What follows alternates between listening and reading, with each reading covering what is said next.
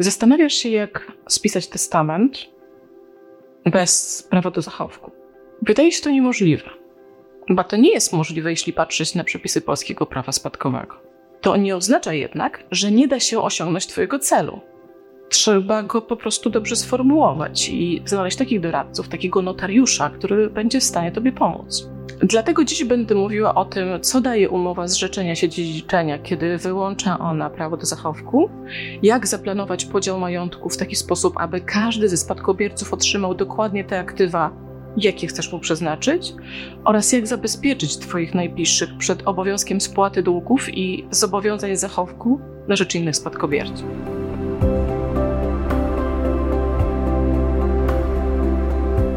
Cześć, jeśli stawiasz sobie pytanie, w jaki sposób zabezpieczyć Twój majątek i przekazać go najbliższym, jesteś we właściwym miejscu. Pomogłam kilkudziesięciu rodzinom w procesie sukcesji w Polsce i za granicą.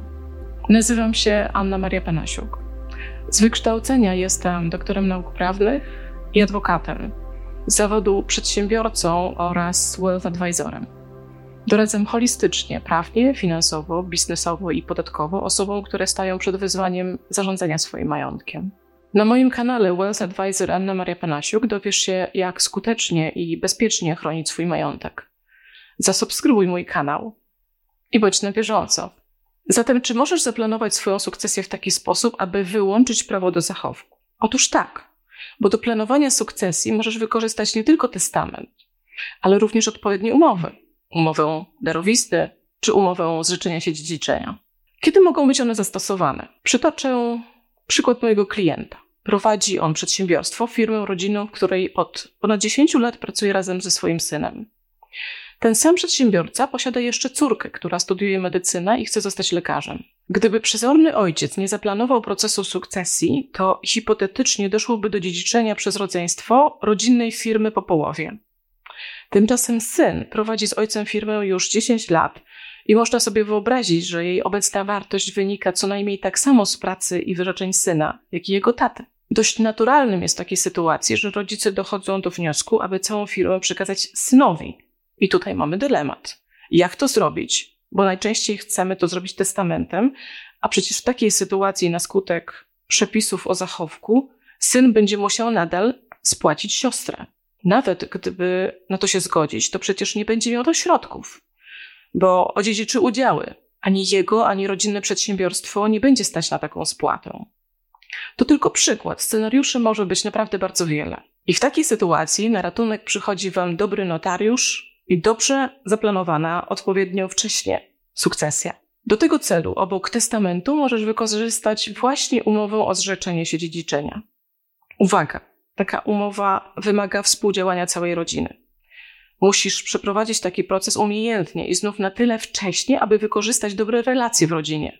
Trudno przekonać córkę do podpisania umowy o zrzeczenie się dziedziczenia, jeśli z jakichś powodów jest ona pokłócona z ojcem albo z bratem. Ale o relacjach, y, o tym jak dobrze je budować, będę mówiła w innym miejscu i to już niebawem. Teraz wróćmy do planowania procesu sukcesji. Co w tym przypadku może zrobić nasz przedsiębiorca? Co możesz ty zrobić w swojej sukcesji? Przeanalizujmy to nadal na przykładzie podanego przedsiębiorcy. W zależności od tego, w jaki sposób zaplanuje on podział swojego majątku, może już teraz podzielić go pomiędzy dzieci w ten sposób, że ustaloną część majątku, na przykład nieruchomości, środki finansowe przekaże córce w formie darowizny. Może ustalić również określone wynagrodzenie dla niej z rodzinnego przedsiębiorstwa. Aby z kolei zabezpieczyć syna przed koniecznością spłaty zachowku na rzecz siostry, należy uzgodnić z nią, że rezygnuje ona z dalszego dziedziczenia w ten sposób, że podpisze z rodzicami czy samym przedsiębiorcą umowę o zrzeczenie się dziedziczenia. Taką umowę, tak samo jak umowę darowizny, zawierasz w formie aktu notarialnego. Nie używa się jej często, ale są notariusze, którzy właśnie taki instrument wykorzystują, aby pomóc przedsiębiorstwom ułożyć proces sukcesji. Dalej, Zawarcie takiej umowy nie wyłącza możliwości dalszego udziału Twoich najbliższych w procesie sukcesji, bo zawarcie umowy o zrzeczenie się dziedziczenia wyłącza tylko nabycie spadku na podstawie ustawy. Osoba, która zawarła taką umowę, nadal może zostać powołana przez Ciebie do spadku w testamencie.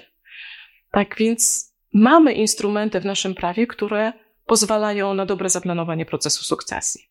W procesie sukcesji obserwuję, że najtrudniejsze jest to, że tego nie planujecie. Doprawdy trudno namówić przedsiębiorców dziś, aby sporządzili testament. Zawsze jest na to czas. Planujecie transakcje, akwizycje, nowe biznesy, no ale nie planujemy śmierci. To, co skłania przedsiębiorców do refleksji, to sukcesja mocno rozbudowanego przedsiębiorstwa. Widzą oni konieczność wdrożenia syna czy córki w jego zarządzanie. Takie procesy jednak zaczynają się zbyt późno, bo wtedy, gdy Nestor ma 60 lat, lat lub więcej i myśli o odejściu z rodzinnego biznesu. Dziękuję za pozostanie ze mną do końca. Mam nadzieję, że moje podpowiedzi okażą się pomocne w planowaniu Twojej sukcesji.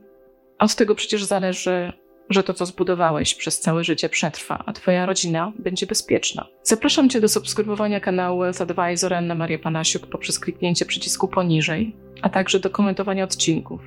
Chętnie na każdy komentarz odpowiem. Mój kanał jest dostępny na YouTube, Spotify i Apple Podcast.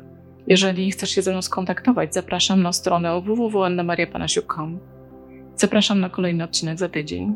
Do zobaczenia i miłego dnia.